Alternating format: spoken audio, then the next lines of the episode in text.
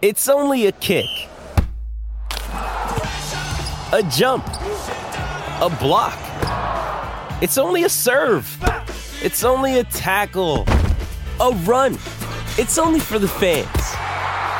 After all, it's only pressure. You got this. Adidas.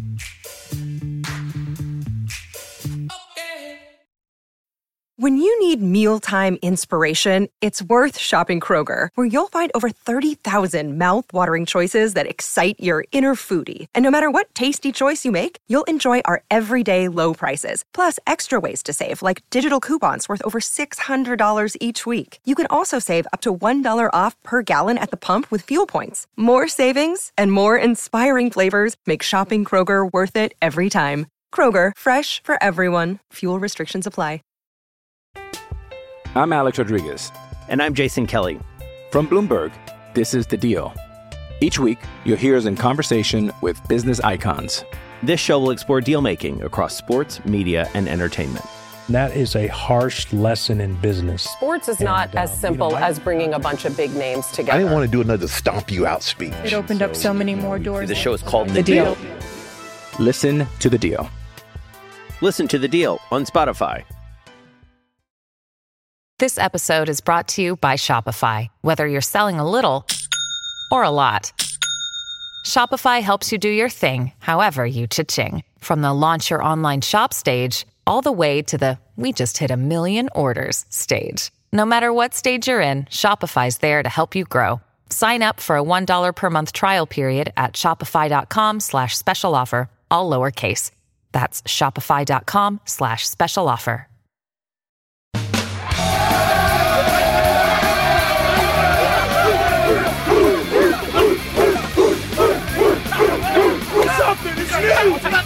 Here comes a lightning bolt. Charger fans are witnesses to history. This is the Lightning Round podcast with your hosts, Garrett Sisti and Jamie Hoyle. Go Chargers, go. Hey, everybody. Different location, but we're here. After hours. Jamie's here. I'm here. What's up, everybody? Jamie, how you feeling? A little bit better now than you did about an hour ago, huh? Oh yeah, yeah. I I had some bad some bad mojo going about halftime there, even though they were up twenty four to thirteen. It was not feeling good, and that third quarter was rough. But credit to the Chargers, they pulled it out. The offense made the plays they needed to. The defense got some turnovers and some stops, and they found out they figured out a way to win the game. So they deserve a lot of credit. Yeah, this was reminiscent of the Steelers game a little bit in that they had the big lead. They thought they'd run away with it, maybe, you know, step on the gas a little bit. And then, boy, it got ugly. And then at the end, they were able to pull away. Yeah, I mean the Bengals had all the momentum through most of the second quarter and well maybe not most of the second quarter, late in the second quarter and the entire third quarter. Um seemed like the offensive line was falling apart, the secondary was struggling. Um Chargers were turning the ball over. It was just rough all the way around for like a quarter and a half and then start of the fourth quarter they get that fumble where it looks like the Bengals are going to drive down and take the lead. They get the fumble, run it back for the touchdown, and then it's that righted the ship, and everything just kind of normal. Well, not normalized. This is the Chargers, but everything everything worked out the way we needed it to from there. Yeah. Yeah. Did, can you see me all right, Jamie? Yeah.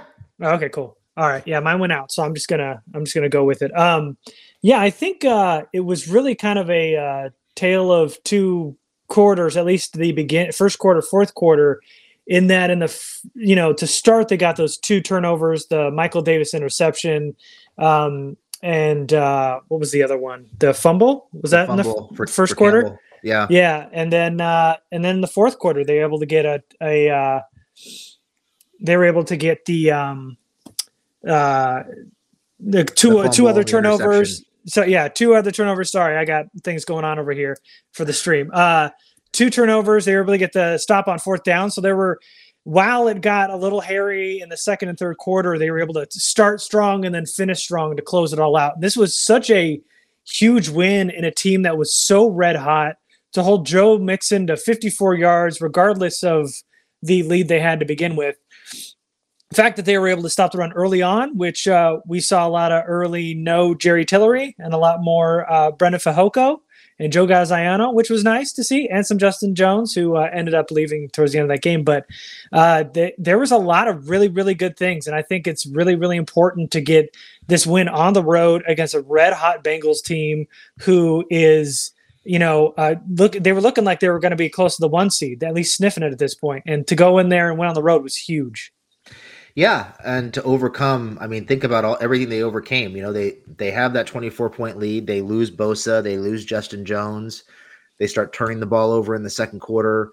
Um, it just looks like things are falling apart, and it's going to be the same old Chargers. And then, you know, the, I think what really turned it for them, you know, people will point to the the fumble recovery for the touchdown. I think what really ultimately turned it was not allowing the Bengals to convert on the two point conversion to make it 24 yep. 24. That seemed to kind of galvanize the defense. And at that point, the offense was still struggling. Uh, you know, the following possession, um, they had a bad, the Chargers had a bad possession down in their deep in their own territory. And uh, uh, Herbert escapes a sack, almost completes that pass to Cook, who isn't looking for the ball.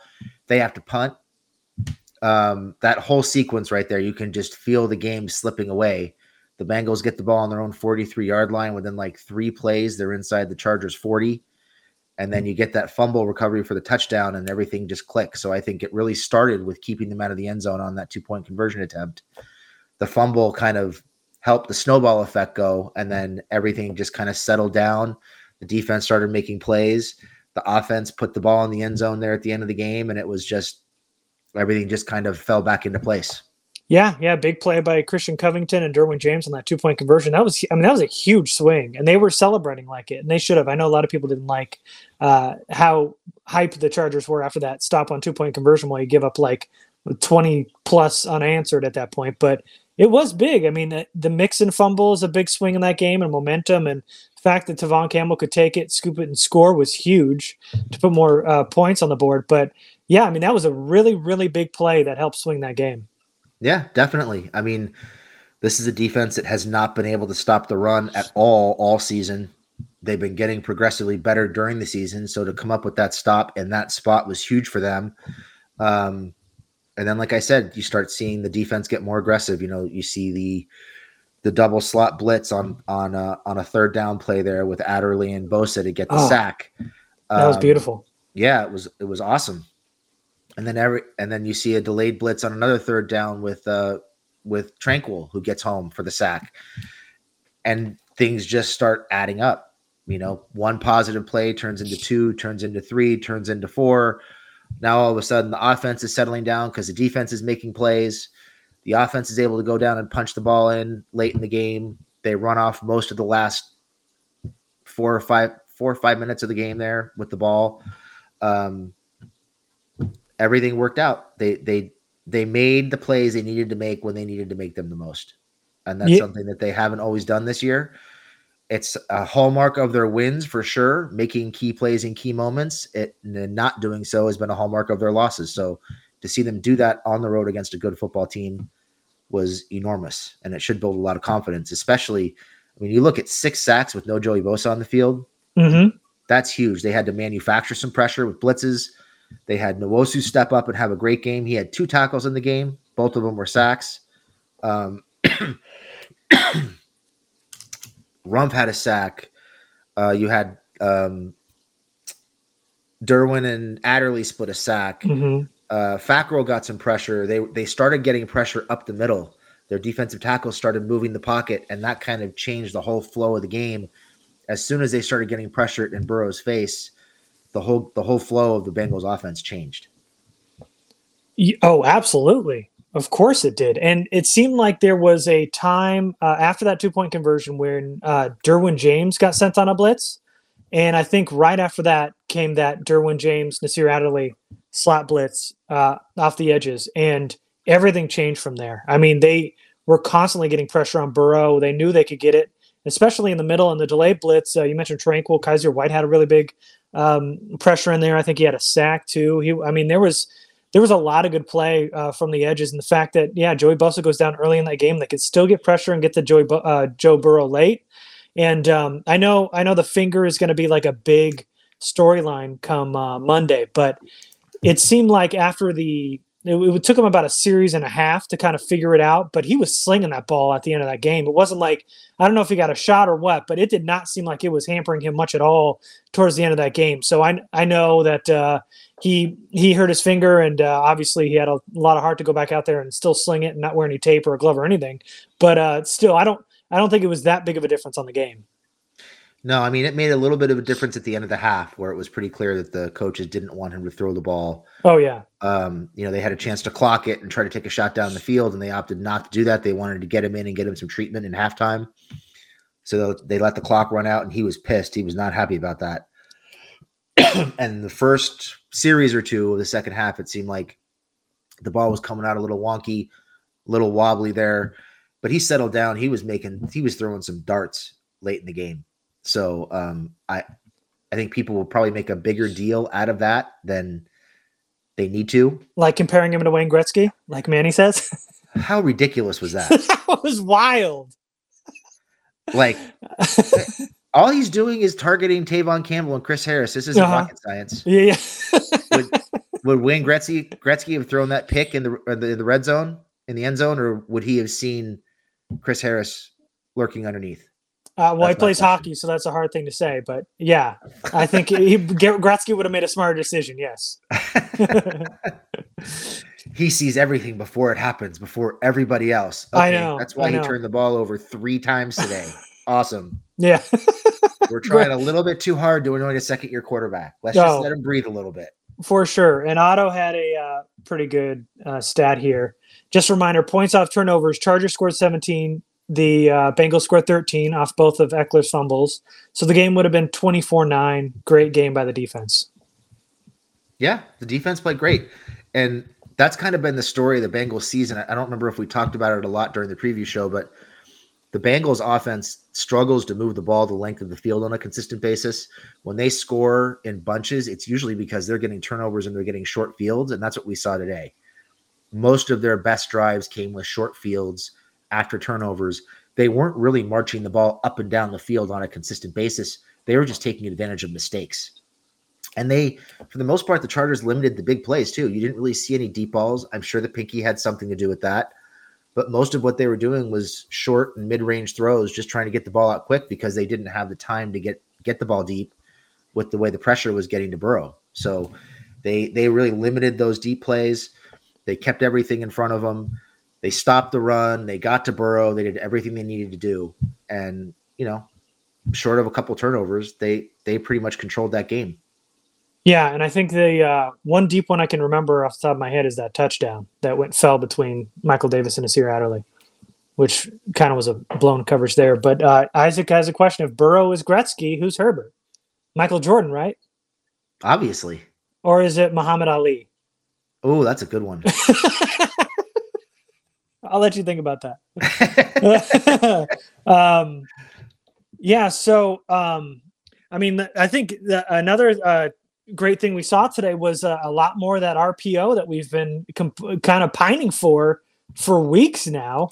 Um, they got it early on. Uh, they had a hurry up, and they got uh, it was a bullet on fourth um, on uh, the deep shot to uh, it wasn't the fourth down. Sorry, I was getting my plays confused. The hurry up. There was the deep shot to Mike Williams. It opened up to Herbert, but the it was the wide open touchdown to Keenan Allen was RPO. Yep, their second touchdown, I believe. Right. Yeah. Yep, and then after RPO. that, the Jalen Guyton big completion was off RPO, and he was wide open too. I mean, they it was it was a easy pickings today, and they finally went back to it, and it was so successful.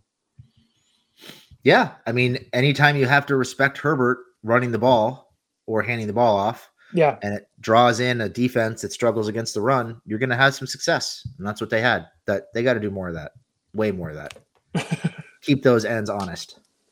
Mm. Nick has a pretty good answer to that Gretzky He's question. Gretzky's dad. yep, Gretzky's dad. Good one. Very good. but yeah, I mean, there, man, the just I loved that first quarter. I wish it would have just ended there there it was just so beautiful.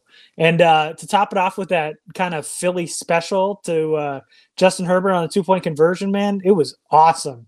there was so many good things going early on in that game. 24 Yeah. points. It was great. The first like 15 minutes of that game, Yeah. 15, 18 minutes of that game were amazing. Just Ah. Chargers moving the ball up and down the field. That fourth down conversion on the first touchdown drive Mhm, to score the touchdown was huge to take the lead. I Um, still don't know how he fit that ball in there. I, I honestly I don't know why he threw it to Keenan because Ekeler was open in the flat and could have walked in for the touchdown. Mm, Um, but he got it there. yeah. Yeah, yeah. Greg says they- Herbert's Pele. hmm and so, uh, yeah, so Williams got some deep shots early on. They got Parham involved. Uh, he had two pretty bad drops today, but uh, Herbert uh, was still threatened as a runner. I mean, there was a lot of good things early on. They had it working and they were cooking. Uh, they kind of went, they had it working late too, but man, they they stalled out partway through the second quarter and all of the third quarter. But that first quarter was amazing. It was Yeah. blissful. You know, I um I know people will blame Parham for dropping those two balls. I thought the throw to Parham in the corner of the end zone, the first throw on the first it was the first or second touchdown Oh yeah, yeah, where he floated it a little bit. where he floated it. I, I thought that was on Herbert. He just didn't get it there, and he gave the corner a chance to recover and make a play on the ball. That's not really on Herbert. The second, or not really on Parham, excuse me. The second one, I thought um, it went through his hands, but he was surrounded. That's a pretty low percentage throw that far downfield. Hard to blame him, even though he is six eight and it did go right through his hands. That's not that's not an easy catch for sure. And I think it was against Mike Hilton, who's like five nothing. He had a big height advantage. yeah, and no, it wasn't Hilton. It was Apple. It was Eli Apple Oh, gotcha. that went up and and and interfered with the throw. Yeah. So how are you feeling about Guyton this game? We mentioned him a little bit. Is he taking back the wide receiver three spot? I mean, I, I don't know that he ever really lost it fully. They seem like they've been trying to force him into that role, and he made some plays today. So, Yeah. whereas, you know, as Isaac pointed out, Palmer had that deep ball, not the best thrown ball, probably a ball that should have been thrown out in front of him a little bit. He had to stop Mm. and come back for it. Um, but definitely had two hands on the ball and needs to come down with it. So that that's a tough one for Palmer. Yeah. Yeah, yeah, that was a that was a real bad one, especially when you give it up to the defense there. But yeah, I mean, you know, uh, they were working, they were kind of getting close to a 50-50 between him and uh Guyton and Palmer, but I mean, I don't I, one game doesn't change things. I mean, we saw early on that jet sweep not work again. Um he made a he made a catch on a deep ball that was crazy good. Uh, that catch in the end zone was phenomenal. Probably Yeah. the best catch of his Chargers career, maybe the best, one of the more important catches of the game as a whole.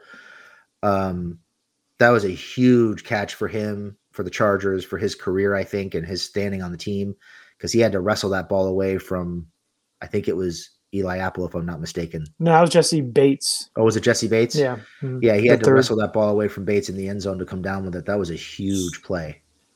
Yeah, yeah, and a throw I wouldn't want Herbert to make twice, um, but he made the play. Guyton did, and and he had uh, defensive pass interference uh, pass interference on him too, so he was being draped all over and still made the catch. So that was huge. And then there there was a really big completion, but he, I mean he was wide open off RPO. Um, so he, I mean he had a good game. I can't take anything away from him, but I don't think he's our uh, wide receiver three. Yeah, Craig's making a good point. He reminds me a little bit of uh, of Travis Benjamin. He is terrified of getting hit. Are you talking about this right here? Yes, Guyton is terrified of getting hit. Even on that long catch and run, he wasn't running so much as he was twisting around and waiting for somebody to come up and hit him, and he fumbled that ball in anticipation of contact. So that was he made a nice play. He caught the ball, he ran with it, but he was looking over his shoulder, ready to get hit on that play. Mhm. Um, Yeah. I thought he maybe could have scored on it, but he didn't because of the way he was kind of tiptoeing through contact. He does not want to get hit at all. And there were Yeah. a few plays that showed that. Yeah, yeah. yeah. One of them was a third down catch where he caught it right after the sticks. He got the first down and then basically like turtled up and then like got in a shell and like basically wanted to sit down in the field and not get hit. Yeah, it, Yeah. yeah, I could I could see that Travis Benjamin comp for sure. For sure. Um, all right, so what do we do here? Victor's talking about Jalen Guyton, Chris Harris, Tevaughn Campbell, all made impact, impactful plays today. All guys we've railed on for weeks on end. Do we let up here? No. Yeah. I mean, Campbell had a fumble pop up into his hands and he he was had wide open field in front of him. He made a great play to scoop it. Yeah. Is he you know, it he still did not play all that well in coverage. He still had some Oh, issues no. tackling. Uh-uh. Uh, did not outside of that fumble recovery. I didn't think he played particularly well. Mhm. Harris, same issues, not covering well, not tackling well. He made a great play in the end zone. Probably more a bad decision by Herbert than anything, Mhm. but he did make a good play to, to high point that ball and go up and get it. hmm Um, Burrow, excuse me. Yeah, yeah. Um, did make a good play to high point that ball, but still, I wouldn't say he had a great game.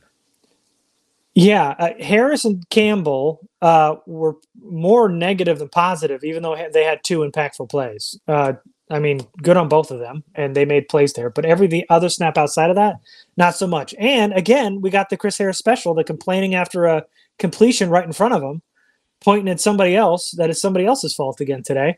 Yep. Um, so uh, no, I mean, I, I know you didn't ask the question, but obviously, uh, we're you know, they they didn't play great. And God, man, when when they were throwing, was it Tee Higgins on the sideline where Burrow basically like floated it? Ugh. He threw it to the That moon and was in the- back, in the, air for like an hour. Uh, that thing just hung. and he couldn't get there. yep. Oh, that was awful. Um, let's see. What else we want? There's a lot of things here. I'm just catching up here. Um, uh, let's see. Uh, yeah, I missed it. Um, yeah, so I mean, um, let, I mean, why don't we talk about uh, Chris Rumph, who had some big plays today? He had uh, the big sack. I mean, the horse collar right after it didn't help, but he had the big hit on the fourth down to force the incompletion on Burrow, and he filled in uh, nicely. had had two big splash plays today. He also had a really big hit on special teams on a kick return, I believe. Mm. Rumph had a really good game. Nwosu had a really good game. Both those guys really played well in Bosa's absence, I thought. Um, but yeah, lo- lots of guys stepping up. I mean, when your when your star Joey Bosa isn't isn't on the field and can't be on the field, you need guys to step up, and they got they got great performances out of all of their edge players. Really, I mean, Fackrell didn't have a sack, but he was in the backfield quite a bit and definitely affected some passes and I think forced Burrow to step up into a few sacks a couple of times. So uh, all those edge guys played really well. Uh, Derwin stepped up late in the game with that splitting that sack with Adderley. Mhm. On the next possession, he came up and whacked some. Um, I think he whacked Mixon on a little dump off pass. He was playing deep and came all the way up and hit Mixon before he could get going. A uh, couple really really big plays by Derwin there. I mean, just at when it when it looked like the whole defense was ready to fold, everybody just kind of rallied and stepped up and made some plays. Yeah, yeah, Nwosu, big strip sack. Uh, man, it was great. I mean, to be able to like work back to the quarterback and then rather than going for the sack, stick his hand out and try to swipe it before he tackled him was awesome. And the dive on it was even better. So he made a big play today too. Yeah, I, I mean, I think Nwosu is really. He seems like he his game is ascending. Uh, he was really good. What game was that a couple weeks ago? Was it? Oh, it was a Steelers game. He had a really good game against the Steelers. He played well again, although he wasn't as, um, it wasn't as pronounced of a good game last week, and he was outstanding this week. It seems like he's really growing into his role as a second edge rusher. And if not for Bosa getting hurt, it seems like he's really starting to steal some of those snaps away from Fackrell. Where in the beginning of the year, seemed like the coaches were leaning towards Fackrell as the number one guy opposite Bosa because they felt like he was a little bit more well rounded than Nwosu.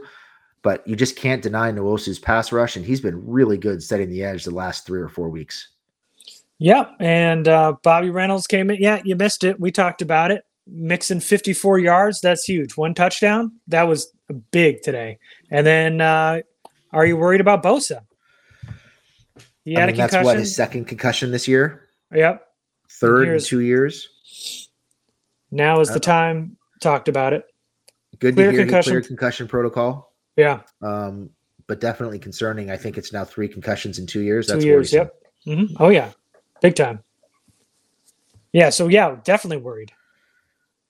I mean, look at what's going on with uh, Santi Samuel Jr. Those those are no joke. Um, and then there was Nick who was talking about uh, that Tranquill delayed blitz, an absolute game changing call. Yeah, I think it's. I really think it started with that Derwin James corner blitz. Mm-hmm. Oh, just a side note. Did you see that Chris Harris corner blitz today? No, That thing took. Oh my! You could have. Oh yeah, that that was you could have timed that with an hourglass. that was so slow developing, and then eventually they uh, got it right and sent guys like Derwin and Kyzir and Tranquill. But yeah, those were. That's when it, it. I felt like it flipped when they started sending guys other than their pass rushers to get some added pressure from different angles and everything. That was huge. when they got creative and aggressive. Yeah, yeah, Funny yeah. how that works. uh, uh, again, Isaac talking about RB two, uh, not giving up on Ekeler, but he's getting a lot of work in. Ito Smith signing coming soon. Who knows? Um, but and Ekeler went down late. I hope. Uh, I don't know how serious his injury is, but yeah, I mean Ekeler had a rough day today. He took a beating. Um, I thought the first fumble was really more just a good play by the defense than it was a bad play by Ekeler. Um, they were holding them up, and they and Bates came out and stripped the ball out. Granted, you have to hold on to the football, but I just thought that was a good play by the defense. The second one was rough. Um, that one I really thought if they had called it an incomplete pass on the field, it probably would have stood as an incomplete pass on the field because he caught it and he was hit as he was turning up field. I didn't really think he made the quote unquote football move. mm, Um, but two fumbles in the same game by your RB one that that's a problem. It's not something that that Ekeler normally does. He he has had issues with it early in his career. Seemed like he really fixed that. He's been really reliable with the football. So hopefully that's something he he gets corrected. But it was it was really clear. It must be in the scouting report for the Chargers. Anytime the Bengals were finishing a play, it seemed like they were holding up whoever the ball carrier was and trying to rip that ball out. So it's Yeah. got to be somewhere in the scouting report. Something they got to work on. I mean, to the point that it seemed like the officials were letting these plays stretch out, waiting for the ball to come out. mhm. Like there were a few plays where it seemed like forward progress had stopped. The def- the the ball carrier, whoever it was, was wrapped up, and and the play should have been whistled dead, but they were just it seemed like they were sitting around mm. waiting for the ball to come up, yeah, come out, which is odd because you get that, and then you get that play with Cook on the sideline in the fourth quarter where he's clearly still in bounds. He has not had his forward progress stopped. He makes a football move upfield and stretches the ball out and is clearly still in bounds with the ball in the general vicinity of the of the line to gain and they call forward progress and call him down.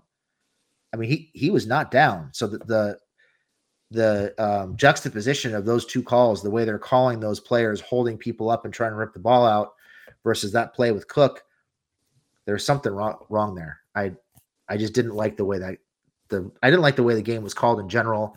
The OPI call on Keenan. Oh my terrible. god. Just Because. Ja'Marr Chase did the same thing to uh, Michael Davis later on, extended the arm hands. and pushed off. Yeah. Yeah. Yeah, it's just bad. That Yeah. that that crew is just awful. That's Yeah. the worst crew in the league, in my opinion. They yeah, they've more been bad. than anybody else. Mhm. Um, and they obviously don't know what they're doing. I mean, it seemed like they had a conference two or three times late in the game because they didn't know how to make a particular call. Um, but that, yeah, I already I already said my piece. That Yeah. that forward progress call was awful. Yeah, and Awful. then yeah, and then one of the ones you're talking about where they had a huddle and talk about it. I mean, they're like scraping Justin Herbert while he's on the ground and trying to pull the ball out, and Slater's trying to get the other guy off of him. It was just like, wh- how is there nothing being called here? He's on the ground and he's still trying to pull a ball out of his hands. Um, it- yeah, it was very up and down. I. I don't know. I, I'm always fine with if they're going to call it tight like that, but they've got to go both ways, and it was just not that way today.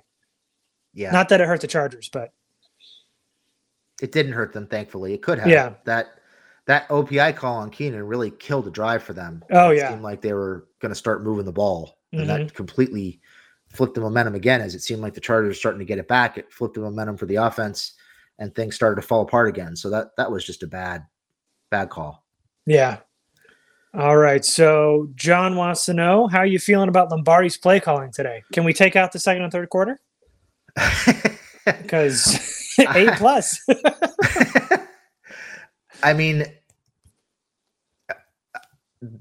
I had issues with some of it. Um, I thought there were particular points in the game where he didn't really understand the the flow of the game or the tempo of the game. The one that got me was after the second turnover, where the Chargers have the ball inside the Cincinnati 40 yard line. Um, and they come out and I believe they run on first down and then they try to pass, and Herbert winds up scrambling. Not even an attempt to throw the ball down the field. They're not able to really advance the ball in that possession, and they wind up settling for a field goal. That's a point where, you know, you've I think you've got to turn that into a touchdown, and you've got to take a shot. You've got a sudden change in plus territory, even if it's you know, throwing a ball up for Mike down the field along the sideline and lo- trying to let him go up and get it, you've got to try to push the envelope and push the ball down the field to get that 13, 14 point lead instead of the 9 nothing lead. Uh, I thought he dropped the ball there. Um, there were, it seemed like he was having a hard time finding finding something that worked in the second and third quarter and early in the fourth quarter. Uh, just couldn't get a rhythm, couldn't get couldn't get anything going. The second down runs, big problem.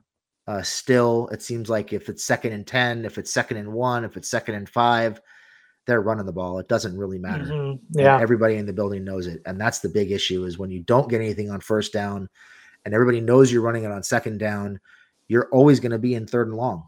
And that really hurt them, I thought. They had a lot of third and long, third and eight, third and nine, third and 10 several third and 15 situations because they just couldn't get out of their own way on second down.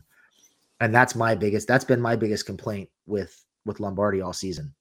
I mean, yeah. granted, the offense did put up 41. Well, that... seven of those were Oh, seven right. of those were from mm-hmm. the defense. Just count it. But they his offense put up 30 plus points. Herbert had over 300 yards. Everybody's been begging for deep balls. They hit several big plays for deep balls. Mm-hmm. Um, Ekeler was involved and had a solid game outside of the fumbles.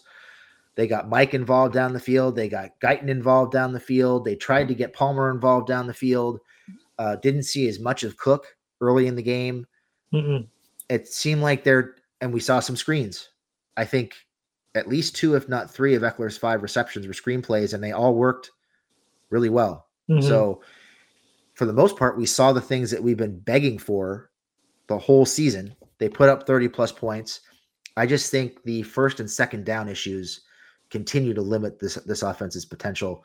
They need to try to pick up four, five, six, seven yards on first down to set up easier second downs. And it'd be nice if they didn't run the ball on second down, regardless of the down and distance. I'm Alex Rodriguez. And I'm Jason Kelly. From Bloomberg, this is The Deal. Each week, you'll hear us in conversation with business icons. This show will explore deal making across sports, media, and entertainment. That is a harsh lesson in business. Sports is and, not uh, as simple you know, as bringing a bunch of big names together. I didn't want to do another stomp you out speech. It opened so, up so many more doors. The show is called The, the deal. deal.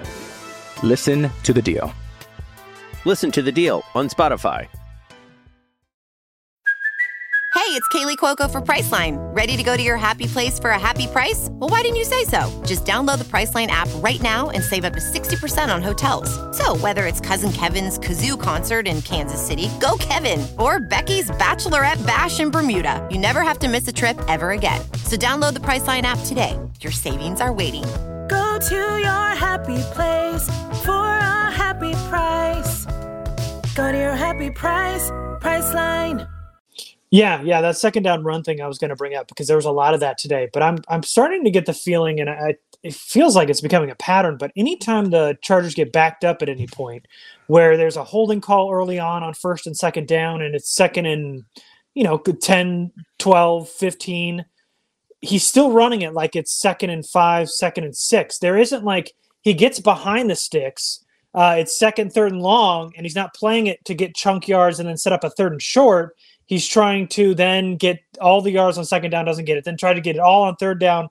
It just doesn't feel like there's a natural progression to where they fall behind on yardage and try to make it up later on. It just feels like once they get backed up to second and 15, second and 18, there was a third and 20, whatever. they're already having problems and they just can't get ahead of themselves. They're just basically saying, "Hey, get me all these yards now," rather than trying to pick up chunks at a time, making it more third manageable. And I that's been going on for a long time, and it, and it happened a lot today too. Yeah, it did happen a lot today, and I've I've also noticed when you get second and really long, like say after a penalty or a sack, it seems like they're throwing a two or three yard completion to Mike right, Williams right, every time. Right. Um, not even trying to get a chunk. Right. It's right. like get just get the ball out quickly and get whatever you can. Right. Lo- hoping for Mike to make somebody miss or break a tackle, which I don't think he's done all season. Mm-mm. Maybe once or twice at the most. Yeah, that's um, that's the point I'm making. Yeah, that yeah. You know, on second down, it's no longer trying to pick up. You know, if it's second and twenty, they're not trying to pick up ten yards and make it a third and ten. It's a two to three yard dump off to Parham on a screen that they can't get work in, and then they're set up behind the sticks, and it's third and twenty-two. You know, so I I'm there were a lot of good things today. Um, the RPO in particular was stellar, and I I love that they brought that out today, and it worked to perfection. There's a lot of great things today. Uh, like you mentioned, 34 points from the offense. That's great. Um, you can't really complain about that. But I think I think obviously this is still a work in progress. I think they get too bound up and they clam up when it's second, third, and long. I think there's way too many second down runs, and um, I don't I don't think we're seeing enough of that early like uh, Mike Williams big X role anymore, which was working so well. Um, but yeah, I just think you know, I think I think uh, there was a lot of good things today, but obviously, you know, far from perfect. Yeah, I mean, definitely not perfect. They definitely went through a period where the offense was kind of sluggish and they couldn't block, they couldn't run. Um, Herbert was under constant pressure. I mean, yeah, I'll have to go back and watch the all 22. I'm not sure what changed, but it seemed like they went from Herbert standing in a clean pocket, having time to pick the defense apart in the first quarter to Herbert being under constant pressure in the second and third quarter, and it just took him a while to figure out how to how to quell that, how to how to stop that pressure. Um, and again, I'll have to go back and watch it. I'm not sure what happened, but it just seemed like everybody was winning on every snap for the Broncos, getting in the backfield or for the for the Bengals, for the Bengals, me, mm-hmm. getting in the backfield um, and affecting Herbert. So that was that was concerning. There was one play where they got a sack. They had a three man rush. They dropped eight on third and long. Yeah. And Hendrickson just whipped Rashawn Slater and and got home for the sack. That kind of stuff can't happen. You can't have a three man rush getting home that quickly. Yeah. Yeah, yeah. And Hendrickson was pretty quiet today for the most part. I thought Slater did pretty good, but on that sack, I couldn't believe it. I I couldn't believe it came from Slater's side. That was crazy yeah, that there was there was a lot of uh, protection issues in the middle of that game for sure. Yeah, it seemed like they were having some communication issues on the line because you started seeing Ogunjobi had a sack, you know, mm. um, Hendrickson and uh, and Hubbard got home. Mm-hmm. Just seemed like everybody was was right on top of Herbert. The interior in particular was having some issues, and that kind of opened up opportunities outside. So, um, I don't know if that was just a one-off thing because that is a good defensive line group. They have a very good defensive line. Their edges are really good, which makes things a lot easier on the interior guys. But that was a two solid quarters of just not being able to block anybody. Yeah. So Neil's got the question, and if you're, I think you're new here, so welcome, buddy. Um, is he top three all time Chargers head coach again? Staley has he has he reached it? I'll say he's top four. he hasn't got back in the top three yet. Not yet. All time. but man, did that? But in all honesty, this this win today very well felt like Staley had his stamp on it a little bit. And this is a team that would have. Uh, this is a game this team would have lost in years past. So just being aggressive early on, going after the Bengals, building up that big lead. They wanted to go for two at one point. They did go for two. They went for it on fourth down. I mean, there was a lot of going for it, wanting to go for the kill and make sure you win on a road against a really good team because they, I mean, they could put points on the board and they could have easily won this game. But I felt like Staley helped kind of push it over the edge today. Yeah, there was one point though that I, I wanted to bring up, and I mentioned this on Twitter. Okay. I was kind of surprised. So mm-hmm. they went up nine. They they went from 24 to 22 to 31 22. Mm-hmm. They scored that touchdown, and and Staley was going to go for two to make it a ten point game. there was a false start penalty, and they wound up having to kick Mhm. the PAT to go up nine. to go up 9 Mhm. Then they get the ball and they go down and they score again, and they have a chance to make it 17 with 10:43 left. So a three-score game, and you're at a point in the game where you're really starting to count possessions, and you're trying to make it basically put the game out of reach. Instead of going for two and making it a 17 point game, they kicked the, the, the PAT and kept a two point a two score game a two score game. Now, granted, it's two scores with two two point Yeah, conversions. right. Mhm. However, in my opinion, I think that's a game management issue. It didn't hurt them this time, but it's the kind of thing you want to keep an eye on later because you're on the road. You don't want to give them any hope. And at that point, a 17 point lead, that puts the game away. And what happened? They get the ball, the Bengals get the ball back. They go right down the field. The Chargers wind up getting the pick in the end zone, but they were down in scoring position in a minute 43, threatening to make that a one score game when you had a chance to make it a three score game.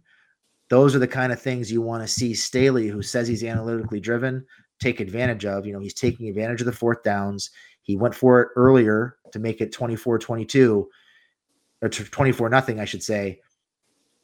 They need to, take, to, even if you don't get it and you're still up 15, you're still up two scores, nothing changes. You got to make, you got to take the shot at making that a three score game.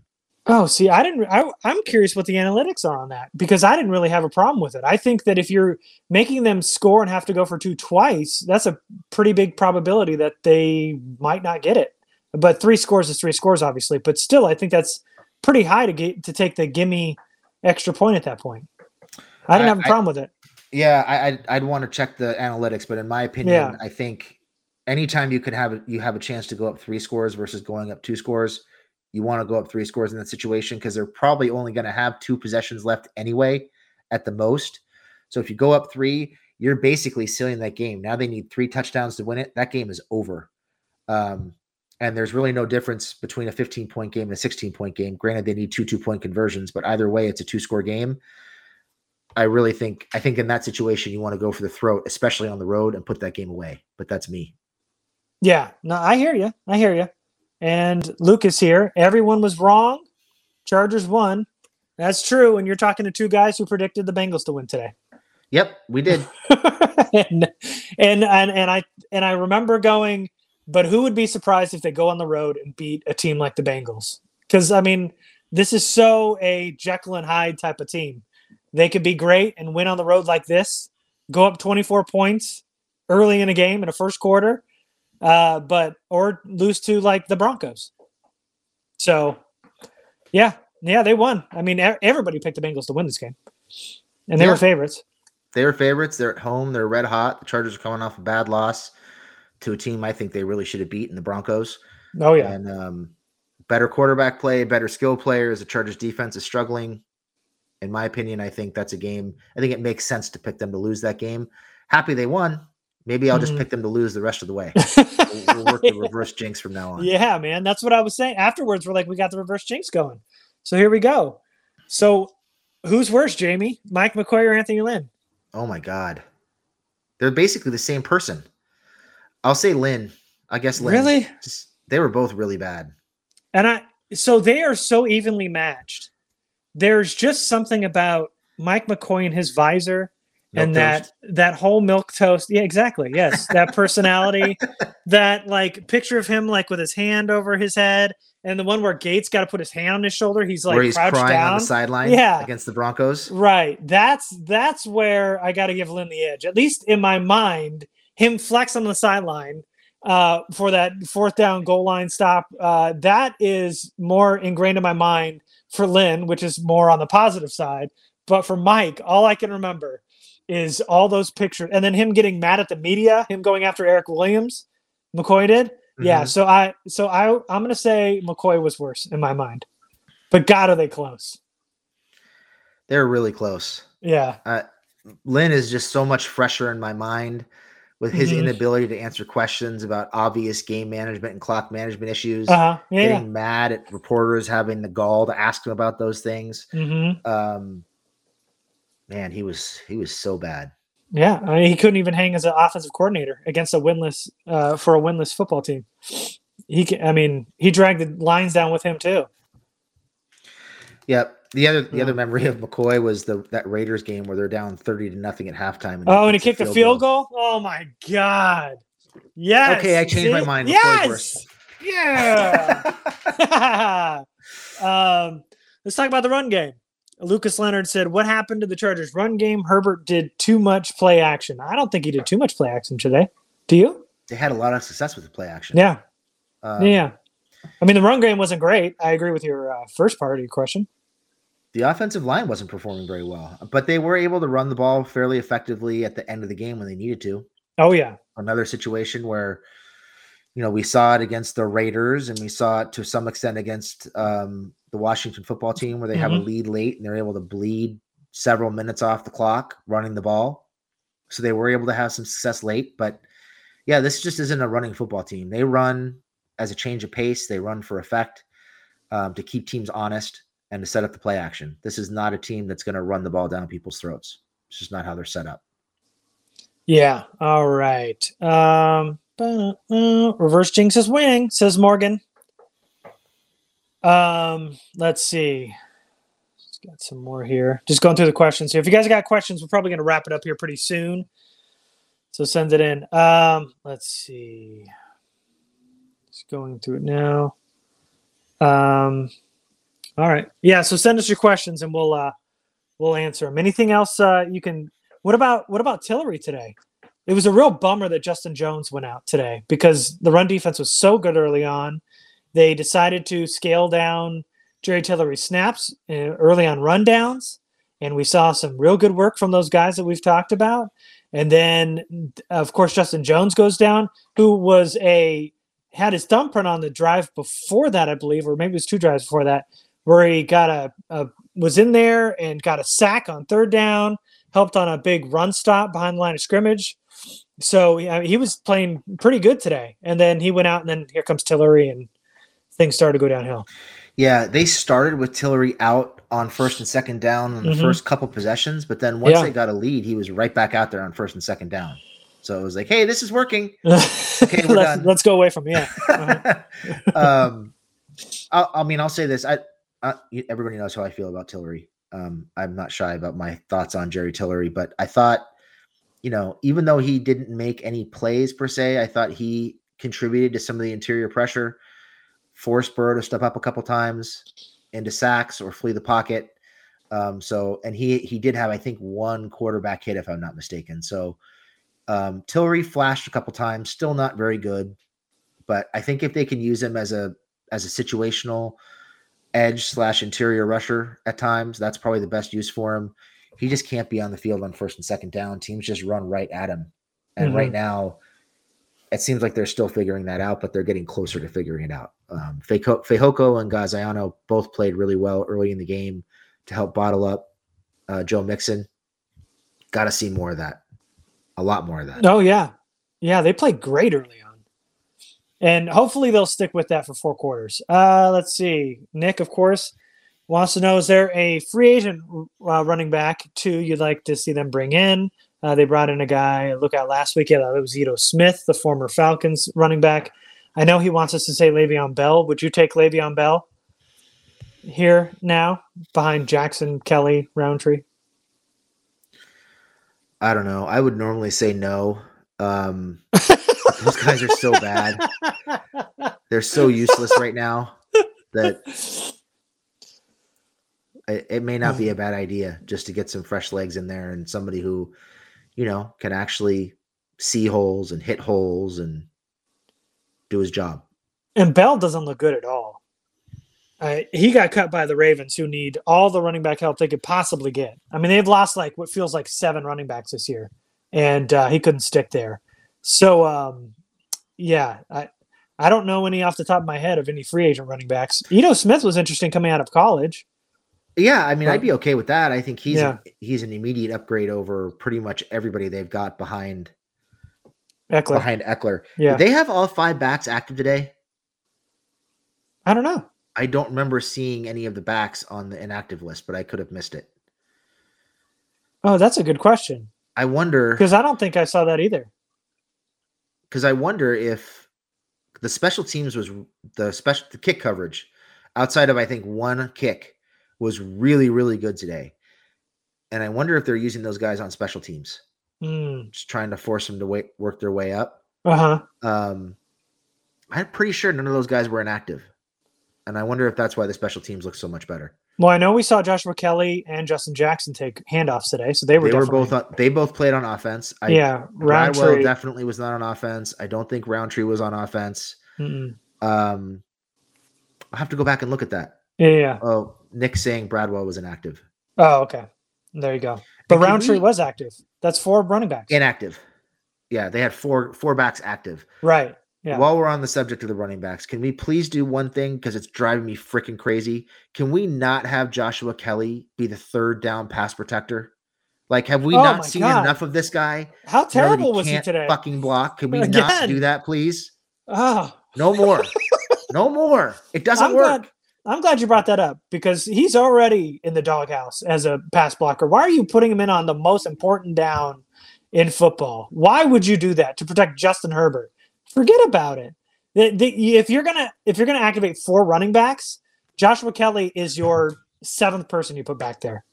Put Scott Quessenberry back there or anybody who, by the way, got some run at the goal line carry. I don't know if you saw that, but he got Quessenberry got in on a jumbo package at the goal line Oh, did which is nice. Yeah, yeah. Good for There's him. a Scott Quessenberry signing today.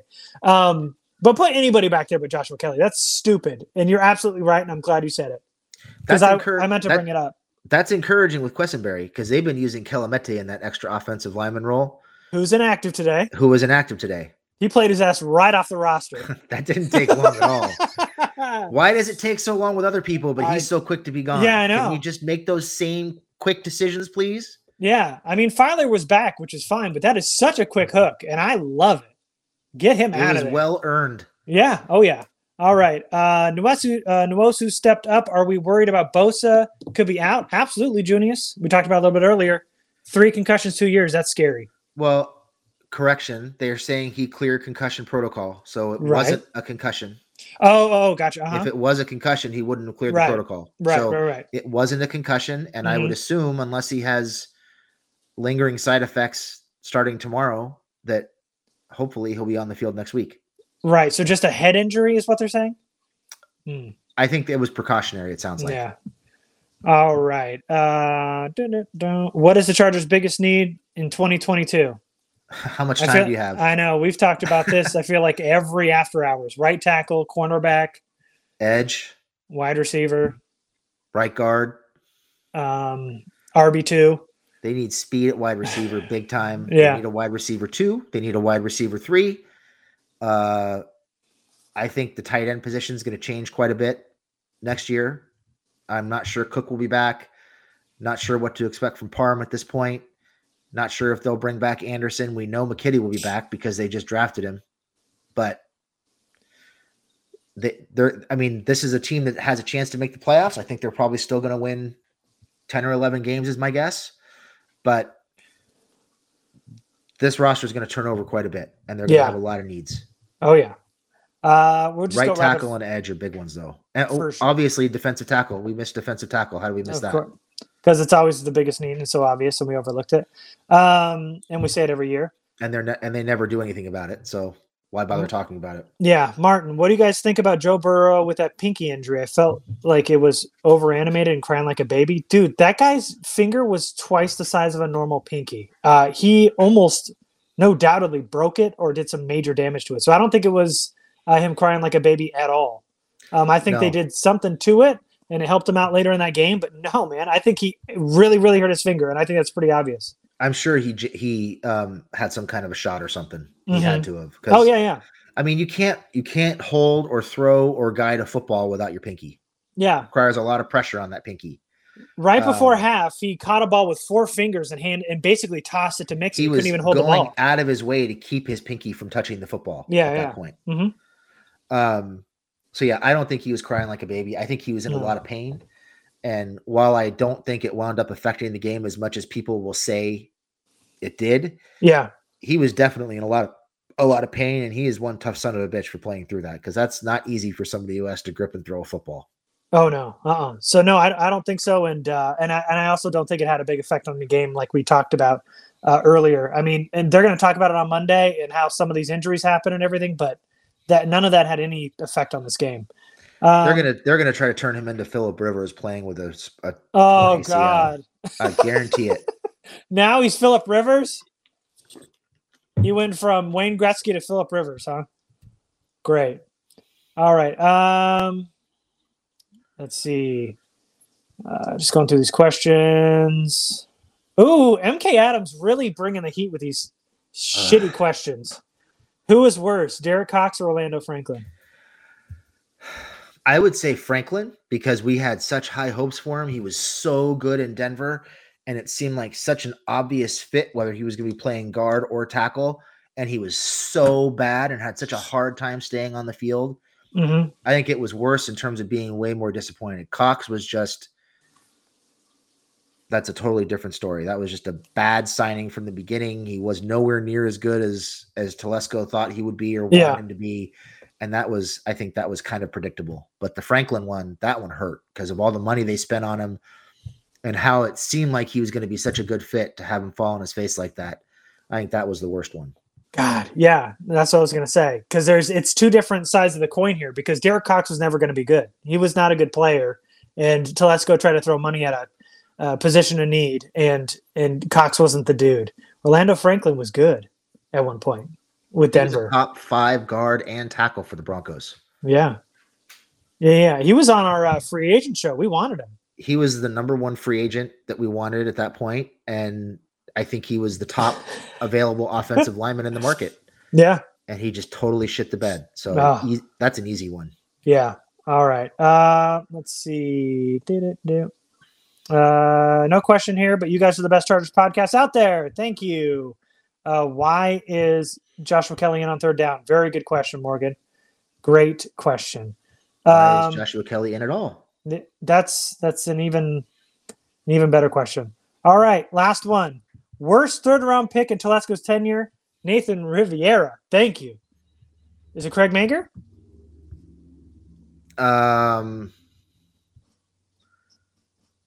yeah, yeah. No, I okay. think it's Pipkins. I think it's Pipkins. Because Mager actually played on oh. special teams and made some plays and stuck on the roster for a while.